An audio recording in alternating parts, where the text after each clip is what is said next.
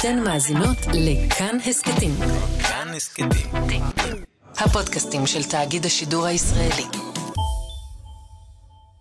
ב-29 ביוני 1962 טוראי ג'ימי מרשל הנדריקס שוחרר מהצנחנים. הוא מצא את עצמו ללא כסף וללא קורת גג בעיר זרה, כ-4,000 קילומטר מביתו שבסיאטל. הייתה לו רק גיטרה וחלום לכבוש את העולם. אבל הוא לא היה בעולם, הוא היה בדרום ארצות הברית.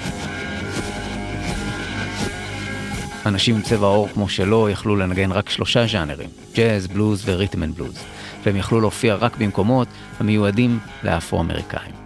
אלא ששם, מול הקהל הביתי שלו במרכאות, הוא יגלה שהוא אחד מיני רבים. אם הוא לא ימצא את הזהות העצמית שלו, הוא לנצח יעמוד בצילם של אחרים ובצילו של האדם הלבן. So, uh, are you experienced?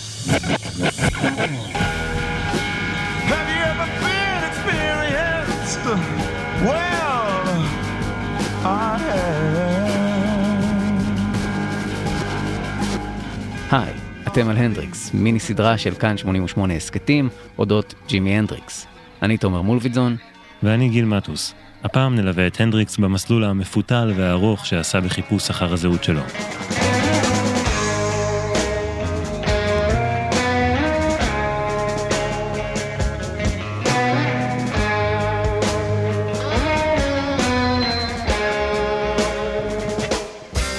אחרי השחרור, ג'ימי חיכה בקלרקסוויל, טנסי, כשלושה חודשים לבסיסט בילי קוקס, שיסיים את תקופת השירות שלו.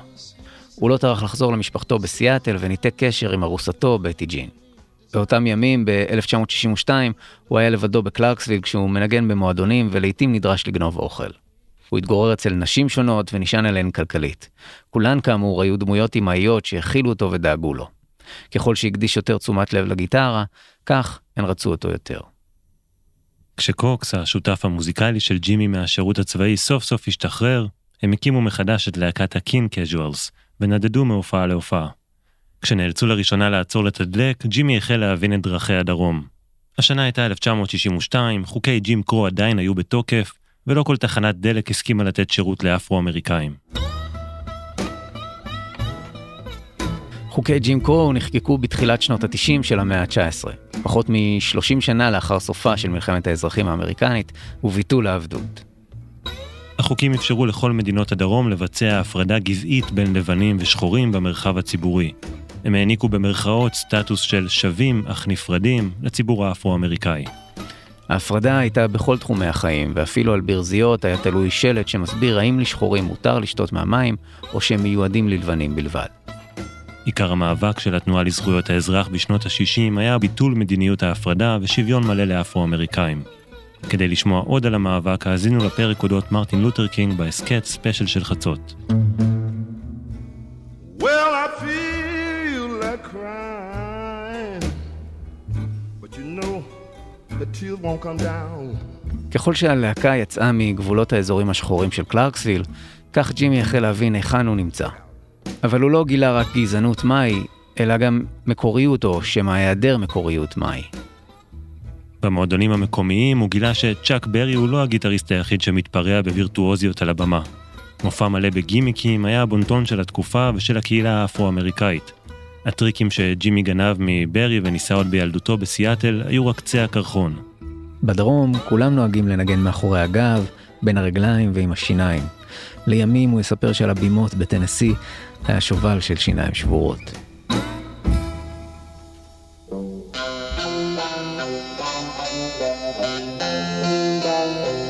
כשה King Kasuals צירפו ללהקה גיטריסט נוסף, ג'ימי גילה שיש מישהו טוב ממנו. כשהגיטריסט השני התעלה על ג'ימי, ג'ימי לא ויתר וגנב ממנו את כל הטריקים. בילי קוקס טען שג'ימי דחס 25 שנות לימוד לחמש שנים בלבד.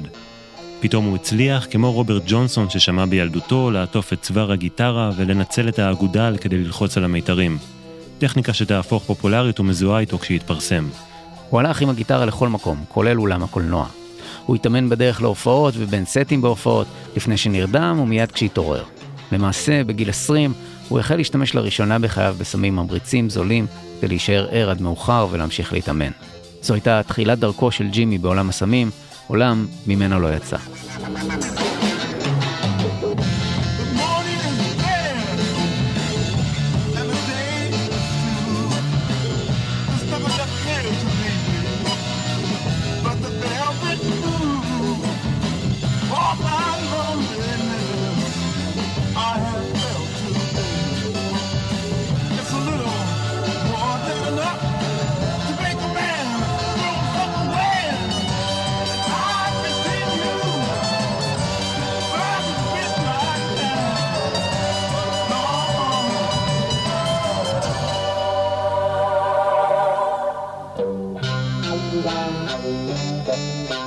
בתחילת שנת 63 הלהקה היגרה לנשוויל, טנסי, אחת מערי המוזיקה המרכזיות של ארצות הברית. במרכז המוזיקה האפרו-אמריקאי של נשוויל, התחרות הייתה קשה ואכזרית. אהבת הקהל הבטיחה את אהבת בעלי המועדונים. כדי להפוך לשם החם, מוזיקאים היו מוכנים לעשות הכל. הם ניסו להתעלות זה על זה וגנבו זה מזה שירים, שטיקים, קטעי קישור וציוד.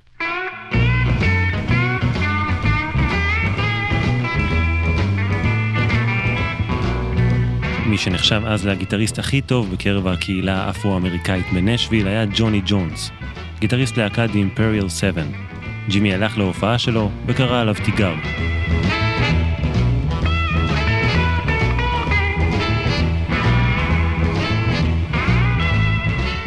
הוא ביקש לעלות לבמה ולתת לקהל להכריע מי מרשים יותר. ג'ונס הסכים וכעבור מספר דקות, ג'ימי המושפל ירד מהבמה לכל קריאות בוז. מאחורי הקלעים, ג'ונס הפתיע את ג'ימי והיה רך ואדיב. הוא לא חשב שג'ימי אי פעם יתעלה עליו ויהווה תחרות, לכן הוא היה מוכן להסביר לו איפה טעה. הוא אמר לג'ימי שאין לו זהות, שהוא נשמע כמו חיקוי של ביבי קינג. הוא הסביר לו שכדי שיזהו אותו בין שלל גיטריסטים אחרים, כדי לבלוט באמת, הוא צריך להתלכלך בבוץ הדרומי.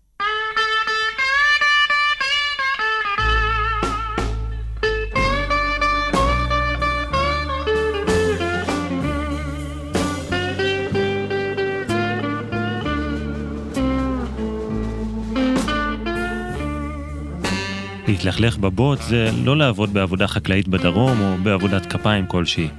ג'ונס התכוון לחיים בדרום, בדגש על החיים כמוזיקאי נודד ב Chitlin' Circuit. ה Chitlin' Circuit היה כינוי למסלול הארוך שחיבר בקו דמיוני בין כל מועדוני ההופעות שמיועדים לאפרו-אמריקאים. מחופי בוסטון עד חופי מיאמי, מעיר הרוחות שיקגו ועד למדבר הטקסני, היו פרוסים מועדונים בהם התרבות האפרו-אמריקאית תססה. חלקם היו juke joints, בתי עץ מאולתרים שהוסבו למקומות בילוי, בהם הופיעו אמנים בזמן שהקהל רקד, אכל והימר. פעמים רבות הערב היה נגמר במכות, במקרה הרע, או ברצח, במקרה הרע יותר. לעתים האומנים עצמם היו חלק מהקטטות. chitterlings הוא מאכל אמריקאי שהיה נפוץ בקרב הקהילה האפרו-אמריקאית.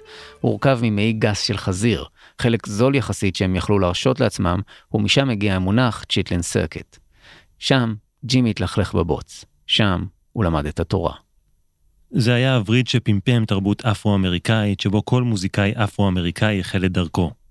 בין השנים 1963 ו-1965, ג'ימי החל באמת את דרכו ולמד איך לבדר את הקהל ולא רק לבצע מוזיקה. ב Chitlin' Circuit היית צריך להחזיק את הקהל ולוודא שהוא רוקד ומרוצה. החיים שלך היו תלויים בזה, והתחרט על מקומך בכל ערב מחדש. בפעם הבאה שג'ימי יקרא תיגר על גיטריסט ידוע יותר ממנו, הוא כבר לא יפסיד, אלא יעורר במתחרה מחשבות פרישה. זה יקרה ביבשת אחרת מול קהל לבן, שיראה את ג'ימי רוצח את אלוהים על הבמה. אבל אנחנו מקדימים את המאוחר. השנה היא 1963, והקין קז'ואלס אמנם הצליחו לא רע, אבל לא מספיק כדי להתפרנס. רוב חבריו ללהקה מצאו עבודות שונות ומזדמנות בבקרים, אבל ג'ימי סירב. הוא רצה להמשיך לנגן וללמוד בכל רגע פנוי, ולא הסכים להקריב את האומנות בתמורה לכסף. הוא נאלץ לגור בבתים נטושים או כאלו שנמצאו תחת בנייה, והיה מתעורר מוקדם, לפני שהפועלים היו מגיעים כדי לא להיתפס. כדי להתפרנס, ג'ימי החל לנסות את מזלו עם מוזיקאים אחרים. המוזיקאי המצליח הראשון שג'ימי הופיע איתו ב Chitlin' Circuit היה זמר הסול סולומון ברק. When your baby leaves you all alone and nobody ברק כבר היה כוכב שהתפרסם בזכות הלהיט Cry to Me. לימים הוא גם יקליט את הלהיט Everybody Needs Somebody to Love. הוא נחשב עד היום לאחד ממייסדי מוזיקת הסול. אחרי חמש הופעות עם ג'ימי על הבמה לצידו, ברק מאס בנוכחות הבמה הגרנדיוזית של ג'ימי ובסולואים הארוכים שניגן. מסע ההופעות של ברק היה מסע משותף עם כוכב עולה חדש בשם אוטיס רדינג.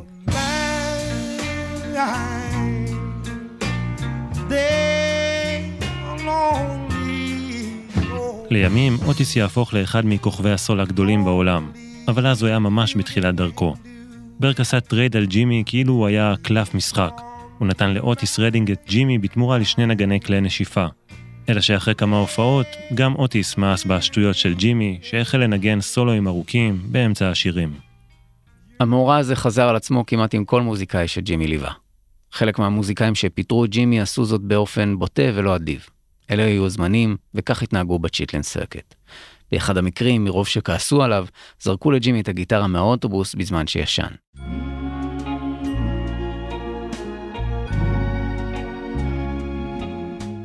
במסע הופעות אחר, ג'ימי פוטר אחרי שהרס את המגבר של גיטריסט ה Impressions, קרטיס מייפילד.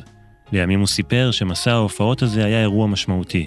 הוא הושפע עמוקות ממייפילד וצפה בו מופיע בכל ערב. הוא יספר בריאיון, למדתי ממנו רבות. מבין המוזיקאים הרבים שליוויתי, למדתי ממנו הכי הרבה בזמן קצר מאוד. הצליל המתוק הזה שלו, אתם יודעים.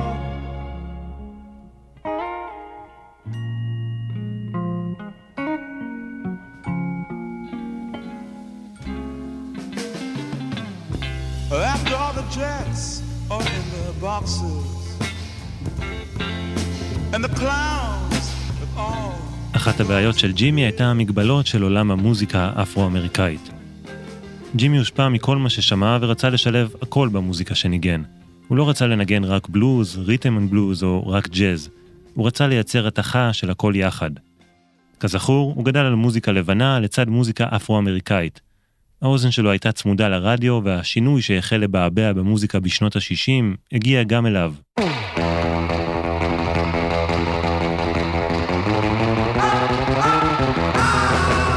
כשהגיטריסט הלבן, דיק דייל, מיזג בין רוק לבין השפעות אוריינטליות ומקסיקניות, התחיל טירוף ה surf rock, רוק הגולשים. ג'ימי רצה לשלב את הז'אנר ברפרטואר של הלהקה שלו וברפרטואר של האומנים איתם ניגן. אבל אלו ראו במוזיקה הזו כמוזיקה של האדם הלבן. עבור ג'ימי לא הייתה מוזיקה שחורה או לבנה, הוא ראה במוזיקה קשת של צבעים, שפה אוניברסלית שטמון בה הכוח לשינוי. כך הוא התבטא בתוכניתו של דיק קאווט ברשת ABC בשנת 1969. Do you hate to be asked what things mean? I, do you think I mean, music has a meaning? Pretty soon, I believe that they're going to have to rely on music to, uh, like, get some kind of peace of mind or satisfaction, direction, actually, more so than politics, because, like, politics is really on an ego scene. You know, ego scene. Well, yeah, it's the art of words, which means nothing, you know. אגב, כארבע שנים אחר כך ושנה לפני שהוא מתפרסם, ג'ימי הקליט קטע אינסטרומנטלי מקורי, שמאוד מאוד מושפע מדיק דייל, ובמיוחד מהקטע שכולנו זוכרים מספרות זולה.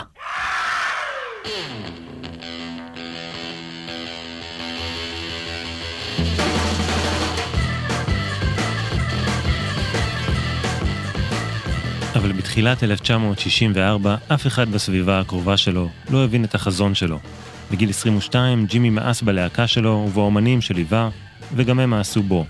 הם מאסו ברעיונות המוזיקליים שלו, אבל גם בשימוש הבלתי פוסק שלו בסמים ממריצים וזולים, כדי לנגן בלי הפסקה. ההצעה המעורפלת לנגן באופן קבוע ושבועי במועדון בניו יורק הייתה קו הסיום של הלהקה, וג'ימי עלה מיד על אוטובוס.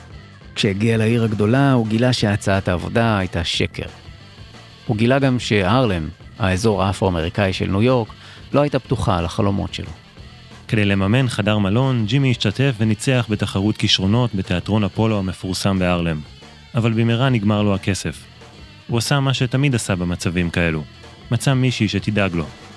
הפעם הייתה זו ליטפיין פריג'נן, שהייתה חלק מחייו עד מותו. השניים חלקו מערכת יחסים ללא התחייבות, וכמו נשים רבות בחייו של ג'ימי, היא סעדה אותו, סיפקה לו קורת גג, והצילה אותו מספר פעמים כשהסתבך. פריג'דן הייתה דמות מרכזית בחיי הקהילה בארלם, והייתה מושא חיזורים של ענקי מוזיקה נוספים כמו סאם קוק, סליי סטון ואחרים. ככל הנראה, היא גם מושא השיר פוקסי ליידי.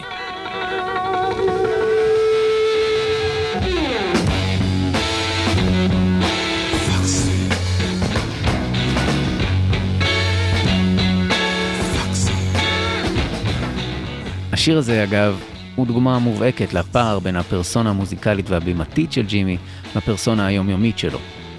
על פי פרידג'ן ואחרים, ג'ימי היה אדם ביישן ומנומס. הוא עצמו יעיד שמעולם לא פנה למישהי באופן בו הוא פונה לאישה בשיר.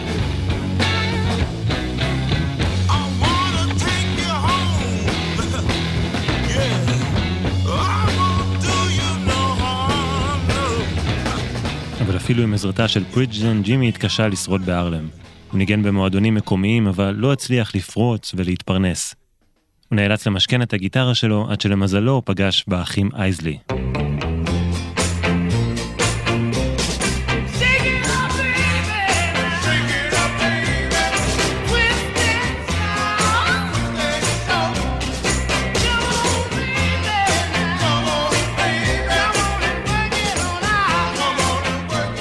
ה Isley Brothers היו עסק משפחתי, להקת אחים שגרה יחד בניו יורק.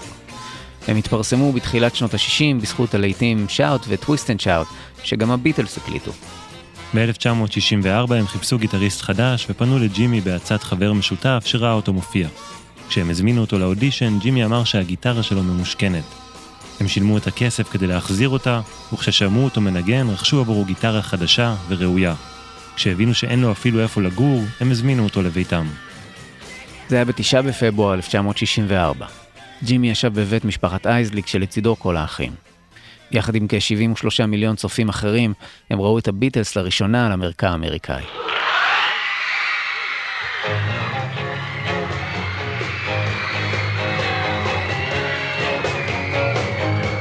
Well, shake it up, baby. Shake it up, baby. Twist and shout. אחרי התוכנית, האח או'קלי אייזלי אמר לשאר חברי הלהקה, החבר'ה האלה משנים הכל ויש להם שני גיטריסטים. אבל אנחנו לא צריכים לדאוג, לנו יש את ג'ימי.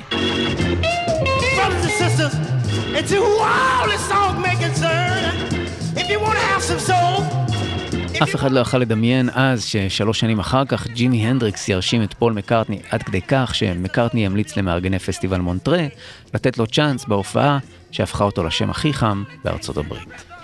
אבל אנחנו שוב מקדימים את המאוחר. במרס 1964, ג'ימי תועד לראשונה על גבי תקליט בסינגל Testify של ה Isley Brothers.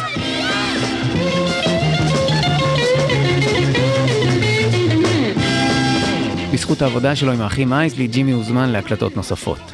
ההקלטה השנייה שלו אי פעם הייתה עבור זמר הסול דון קוביי. בסינגל מרסי מרסי כבר אפשר לשמוע את הקפיצה המוזיקלית שג'ימי עשה. שימו לב לטכניקה בנגינת הגיטרה בפתיחת השיר. היא הפכה לחלק מרכזי בנגינה של ג'ימי.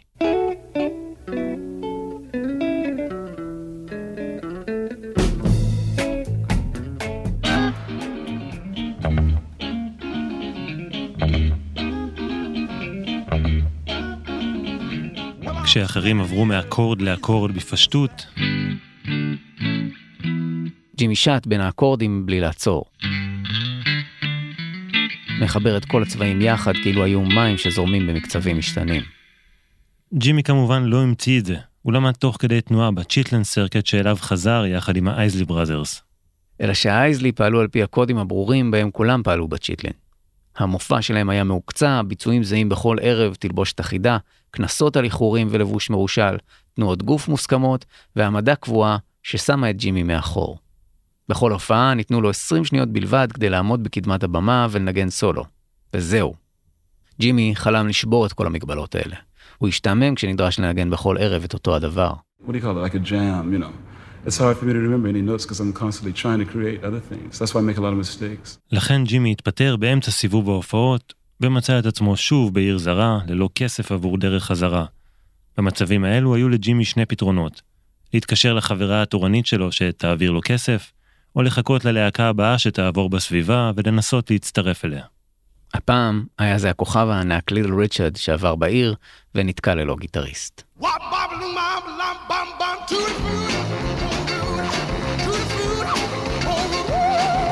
ליטל ריצ'רד היה חלוץ הרוקנרול. הוא השפיע על כולם, אלוויס פרסלי, הרולינג סטונס, ג'יימס בראון ועוד רבים. הוא התעקש על שילוב בין קהל שחור ולבן בהופעות שלו, למרות שהם עדיין היו מופרדים בשני אזורים. ההופעות שלו היו חריגות לאותם ימים.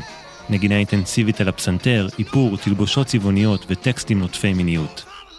ריצ'רד ערך לג'ימי אודישן וקיבל אותו במקום. ג'ימי השתתף בהקלטת מספר שירים שלא הצליחו עם ריצ'רד, והופיע איתו בצ'יטלין עד שריצ'רד, שהיה רודן לא קטן, התעצבן על ג'ימי. הפעם בגלל שכל המעריצות החלו להתעניין בו. כשג'ימי הגיע להופעה לבוש בחולצת סטן ולא בחליפה כמו שאר הנגנים, ריצ'רד נזף בו והבהיר כי רק הוא מלך הרוקנרול ורק לו מותר להיראות יפה.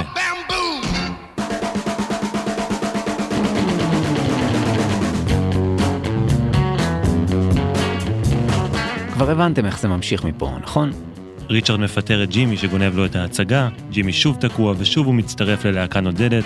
גם הפעם הוא מפוטר מאותן סיבות. הוא שוב לבד, תקוע ללא כסף, אבל הפעם כבר נמאס לו. בקיץ 65 הוא כבר לא מחכה למוזיקאי הבא שיגייס אותו. הוא הפנים כי החיים מאחורי מוזיקאים אחרים על הבמה הם לא בשבילו, ואולי כדאי שינסה את מזלו בעולם ההקלטות, כנגן אולפנים שכיר. לכן הוא מתקשר לכמה מהאנשים שהיו איתו בקשר באותה התקופה, אחת מהן כנראה הייתה פרידג'ן. כמו כולן, היא לא יכלה להישאר אדישה לאפשרות שג'ימי ימשכן את הגיטרה שלו ולא ינגן. בעזרת הכסף ששלחו לו הוא חזר לניו יורק והתחיל להשתתף בסשנים שונים. את חלקם ניתן לשמוע ואת חלקם קשה לאתר. לאורך כל החצי הראשון של 1960, ג'ימי השתמש בשמות במה שונים כמו מוריס ג'יימס, ג'ימי ג'יימס וג'ימי ג'ים. הבעיה היא כמובן לא שמות הבמה, הבעיה היא שכלום לא קרה עם השירים האלו, והרבה כסף לא יצא לו מזה. וכך, שוב ג'ימי סבל מעוני, הסתמך על טוב ליבן של נשים, עד שנאלץ לבסוף למשכן את הגיטרה שלו. הפעם, מי שנחלץ לעזרתו בסוף שנת 65, היה סרסור מרחובות ארלם בשם קרטיס נייט. לנייט היו שאיפות להתפרסם כמוזיקאי. הכסף שהרוויח מסרסור מימן את החלומות שלו להפוך לזמר מפורסם. הוא גייס את ג'ימי ללהקה שלו, קרטיס נייט and ה Squires, והשאיל לו גיטרה.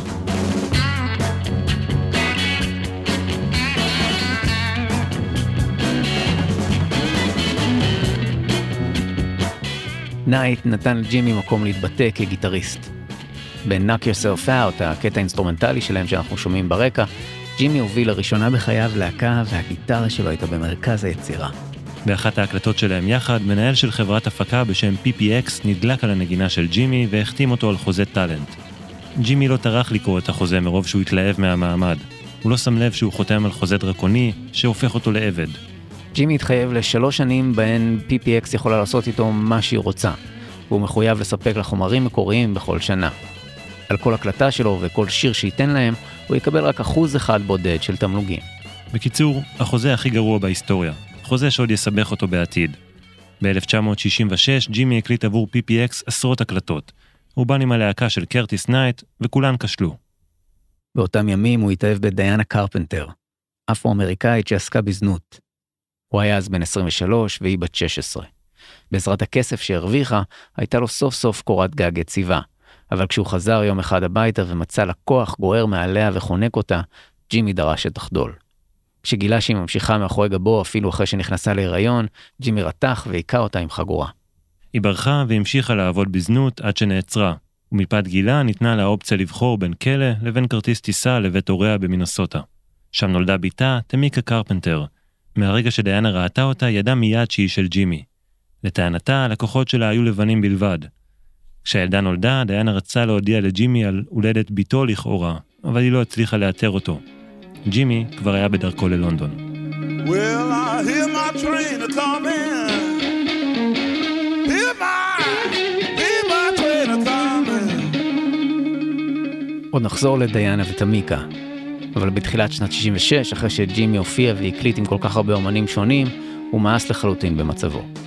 בהקלטות שלו באולפני ה-BBC בשנת 67, הוא הסביר למה ומה באמת רצה לעשות. Well, like Little Richard, Isaac Brothers, you know, Wilson Pickett, Solomon Bird, Jackie Wilson, Sam Cooke. So why'd you break away? Well, you know, you get tired of playing other people's music all the time. Because, you know, what we're trying to do is we're trying to get our own particular sound, you know, like um, a freakish blues, this, you know, this rave, like almost only with a little more feeling than what's been happening lately. העבודה עם חברת PPX לא הניבה כלום ונמאס לו מקרטיס נייט. הבעיה הייתה שקרטיס השאיל לו גיטרה וג'ימי היה תלוי בו. במאי 1966 הוא כבר החליט שזה לא משנה, ואחרי ההופעה הקרובה הוא יודיע לקרטיס שהוא עוזב. ההופעה הייתה במועדון הצ'יטה בניו יורק, מועדון שיועד ל-200 איש, אבל רק 40 הגיעו לצפות בהם. רצה הגורל, ואחת מ-40 האנשים שהיו בקהל הייתה דוגמנית בריטית עשירה בשם לינדה קיט. היא הייתה זוגתו של אחד הכוכבים הגדולים של התקופה, גיטריסט הרולינג סטונס, קית' ריצ'רדס.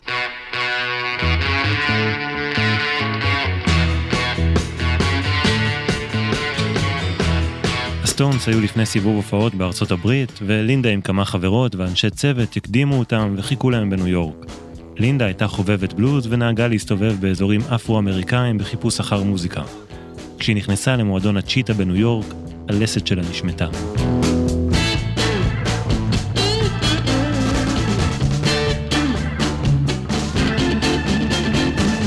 האופן שבו הידיים שלו נעו על צוואר הגיטרה היה מחזה מדהים. היו לו ידיים מדהימות ומצאתי את עצמי מאופנטת. זה היה ברור שהוא כוכב. כוכב מוזר, אבל כוכב. וזה היה מוזר שהוא מופיע שם ולא על הבמות הגדולות. מיד אחרי ההופעה, לינדה והחברות שלה הזמינו את ג'ימי לדירה שהן שכרו בניו יורק. כשהציעו לג'ימי אסיד, הוא סירב בנימוס, אבל אמר שהוא ישמח לנסות קצת LSD. מדהים כמה תמים הוא היה. LSD בעיני האפרו-אמריקאים היה הסם של האדם הלבן. לג'ימי היה גם ככה רק כסף למריחואנה וספידים שהשאירו אותו ער ואפשרו לו לנגן ללא הפסקה. לכן, לא היה לו מושג שאסיד זה LSD. אבל הוא שמע הרבה על LSD, שכן בשנת 66 הסם החל להיכנס למחזור הדם האמריקאי, ועוד היה חוקי. בחסות לינדה קיט, בדירה מעוצבת וטרנדית בניו יורק, עם תקליטי בלוז נדירים מהאוסף האישי של קיט ריצ'רדס, ג'ימי התנסה לראשונה ב-LSD.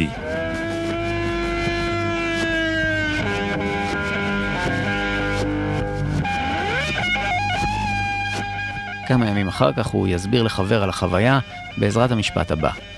הסתכלתי על עצמי במראה וראיתי את מרלין מונרו. LSD שיקף את החלום המוזיקלי של ג'ימי, עולם שבו כל הצבעים מתמזגים יחד.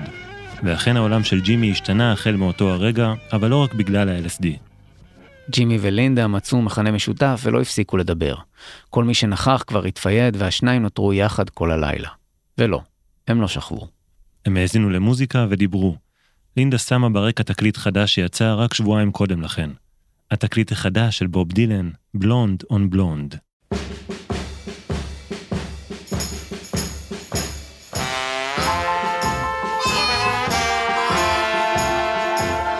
להאזין לראשונה בחייך לאלבום שלם של בוב דילן כשאתה על LSD זו חוויה מכוננת לכל אחד. לא שאנחנו מעודדים אתכם לנסות. בלונד און בלונד נשאר אחד האלבומים הגדולים של דילן והאלבום הכפול הראשון של הרוק.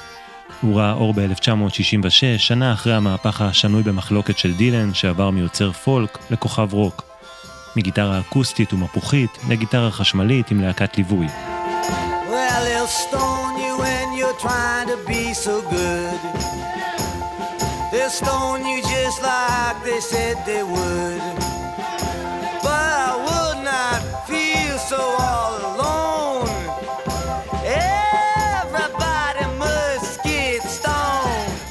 ג'ימי העריץ את דילן וחשב שהוא הגדול מכולם.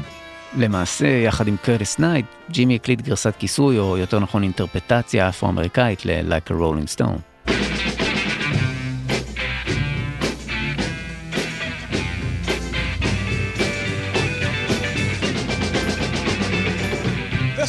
Song that asks a question. And if you listen, I think you'll get the message. גם ההקלטה הזו כמובן לא הצליחה, בטח לא בקרב הקהל השחור. כשג'ימי ניסה לדבר עם חבריו בארלם על דילן, איש לא רצה להקשיב. אבל עם לינדה הייתה לו את ההזדמנות להאזין לאלבום שלם של דילן. הוא סיפר לה למה הוא לא שר בעצמו ורק מנגן, אבל אחרי שהאזין לדילן והביט בעטיפה המטושטשת של האיש הצנום המטולטל, הוא הבין בקלות כי הוא יכל להיות הבחור הזה. רק תחליפו את צבע העור. אחרי הלילה עם לינדה, ג'ימי גידל שיער וסידר אותו, או יותר נכון, לא סידר אותו, כמו השיער של דילן בעטיפה. במכתב שכתב לאביו, הוא הסביר כי אנשים כבר לא מצפים ממך לשיר טוב בימינו. הם רוצים שתשיר מרושל ועם מקצב טוב מאחוריך. זה מה שאני הולך לעשות. שם נמצא הכסף. ג'ימי רכש ספר שירים של דילן למרות שלא ידע לקרוא תווים. את המוזיקה הוא ידע לשחזר בעצמו, היו אלו המילים שעניינו אותו והשפיעו על הכתיבה שלו.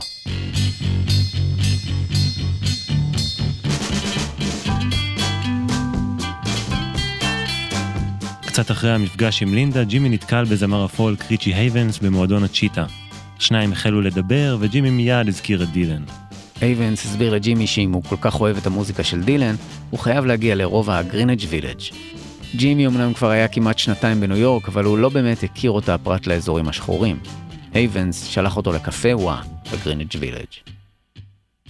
בזכות לינדה, ג'ימי התפטר מהלהקה של קרטיס. היא העניקה לו גיטרה במקום הגיטרה שקרטיס השאיל לו, ובעזרתה בעצם החזיק אותו שבוי. החוזה שלו עם PPX עדיין היה בתוקף, ולג'ימי לא הייתה דרך להשתחרר, אבל הוא נעלם להם והתחמק. לינדה לא העניקה לו סתם גיטרה, היא העניקה לו גיטרת פנדר סטרטוקסטר לבנה מהאוסף הפרטי של בן זוגה, קית' ריצ'רדס.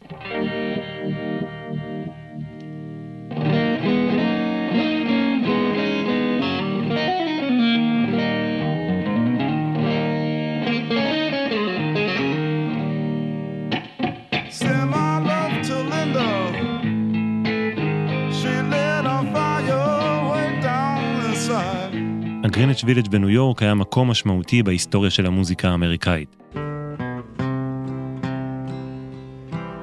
ממרכז של ג'אזיסטים לביתם של הביטניקים, בשנות ה-60 הוא הפך ללב של תחיית הפולק. מוזיקאים כמו בוב דילן, ג'ון באז ועוד רבים הופיעו בבתי הקפה בשכונה. הם החזירו לחיים שירי פולק ישנים וכתבו שירי מחאה ומוזיקה שזוהתה עם השמאל האמריקאי והתנועה לזכויות האזרח. ג'ימי הגיע לשם ב-1966 אחרי שהפולק התחשמל. דילן כאמור החל ליצור מוזיקה חשמלית והתנער ממעגלי הפולק שחיבקו אותו בתחילת הדרך.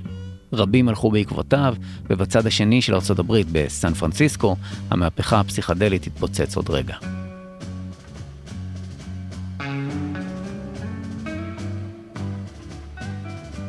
בווילג' ג'ימי סוף סוף מצא שפה משותפת עם אנשים.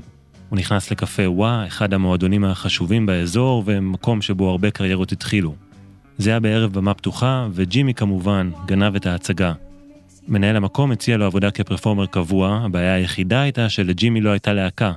כשהוא ניסה לגייס חברים אפרו-אמריקאים ממועדוני ההופעות בארלם, הוא נתקל בחומה. ג'ימי החל להסתובב עם כל הפריקים הלבנים האלו, אמר פעם מוזיקאי אפרו-אמריקאי שהכיר את ג'ימי באותם שנים. הוא השמיע לי חומרים שכתב, אבל הם היו ממש מוזרים. זה פשוט לא עניין אותי. לכן, כדי לגייס לעצמו חברי להקה, ג'ימי ניגש לחנות גיטרות בשם מאניז, ותוך מספר דקות הקים להקה עם האנשים הלבנים שפקדו את החנות. הוא קרא ללהקה ג'ימי ג'יימס and the Blue Flames, או The Rain Flowers, תלוי באיזה יום שאלתם אותו. ג'ימי סוף סוף היה חופשי מהמגבלות שחסמו את דרכו בקריירה הקצרה שלו. הוא החל להתנסות ולשלב עולמות מוזיקליים. הוא הביא לבמה של קהל לבן את כל מה שלמד ב-Chitlin' Circuit, דברים שאפילו ליל ריצ'רד, צ'אק ברי או ג'יימס בראון לא העזו לעשות מול קהל לבן. ניגן מאחורי הגב, בין הרגליים, עם השיניים, ועשה סקס עם הגיטרה על הבמה. אם היה עושה את זה במועדון שחור, אף אחד לא היה רואה בזה משהו חריג או מיוחד. אבל עבור קהל אמריקאי לבן וצעיר שרוצה למרוד בכל מה שהוא הכיר, ג'ימי היה אדם שמגלם את החלום של מורד אמיתי. הם כינו אותו בוב דילן השחור.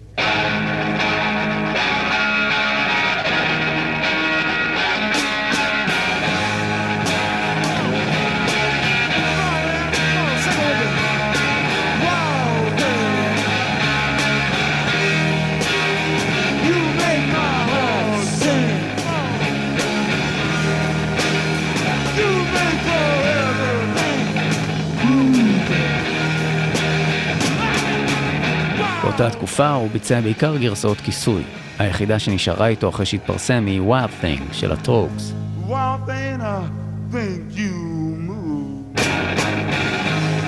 but I wanna know for sure. Come in, the ההופעות בקפה וואו משכו גם מוזיקאים שהשמועה אודות דילן השחור הגיעה לאוזניהם. אחד מהם היה מייקל בלומפילד, מי שבעיני רבים נחשב אז לגיטריסט הכי טוב בסביבה.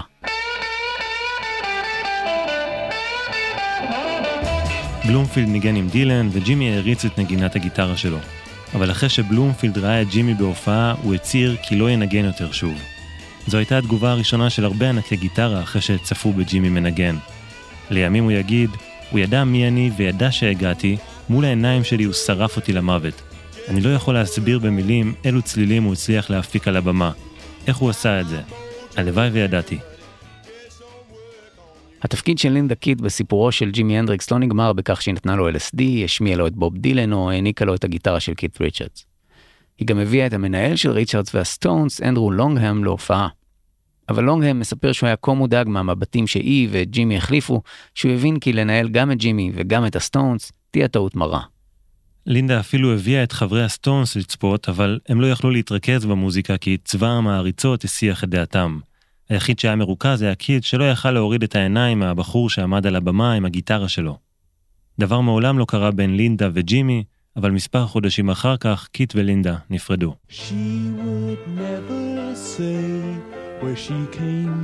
ההתנסות של לינדה עם LSD וסמים אחרים הפכה להתמכרות.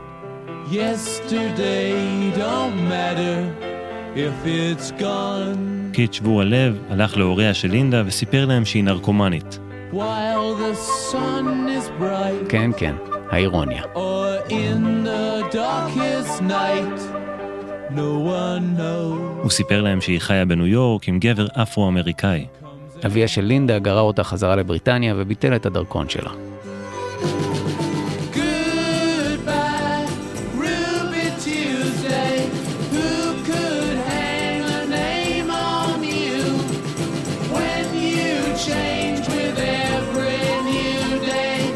ריצ'רדס כתב עליה את רובי טיוזדיי. וג'ימי כתב בהשראתה את אחד משירי הבלוז הראשונים שלו, Red House.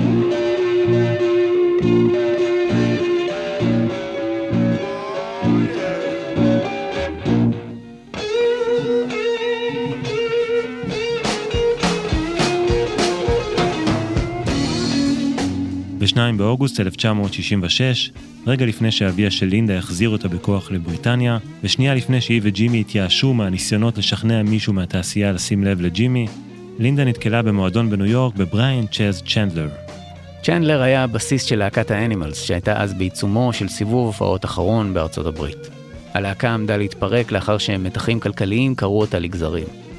האנימלס היו חלק מגל הפלישה הבריטי הראשון, ובתחילת דרכם חתמו על חוזים בעייתיים. צ'אז ידע שהוא עתיד להיות מובטל ושקל לעשות הסבה לקריירת ניהול אומנים.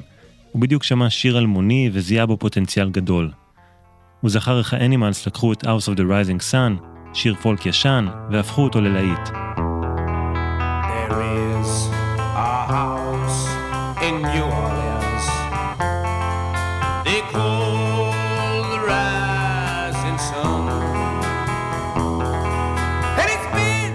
חיפש מוזיקאי או מוזיקאית שיקליטו את השיר שנתקע לו בראש, ואולי הברק יכה פעמיים. לינדה שכנעה אותו לבוא לקפה וואו לצפות בג'ימי. כשהוא ראה אותו לראשונה, צ'אז היה בהלם. לימים הוא סיפר כי ישר הבנתי שהוא הגיטריסט הכי טוב שאי פעם ראיתי. מה שהדהים אותו עוד יותר היה הרגע שבו ג'ימי החל לבצע את השיר שצ'אז חיפש להקליט.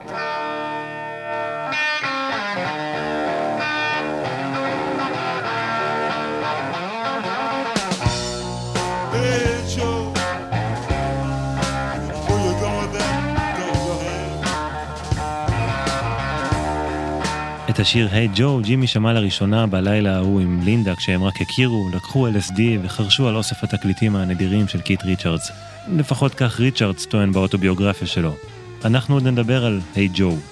כשג'ימי ביצע את השיר מול צ'אז, צ'אז שפך על עצמו את המשקה שלו מרוב תדהמה. השיר היה נדיר ועלום, מה הסיכויים שזה יקרה?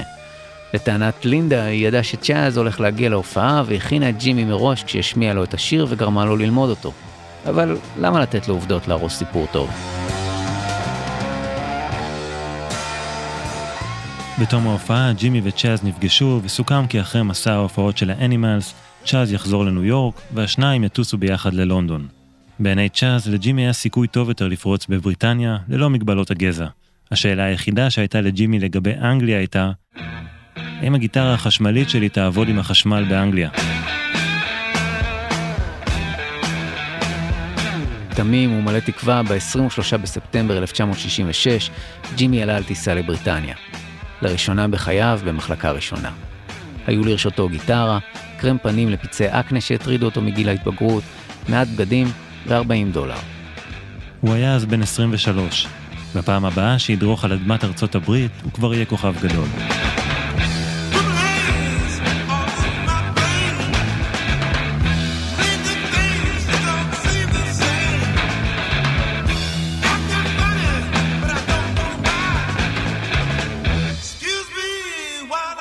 האזנתם לפרק השני במיני סדרה הנדריקס.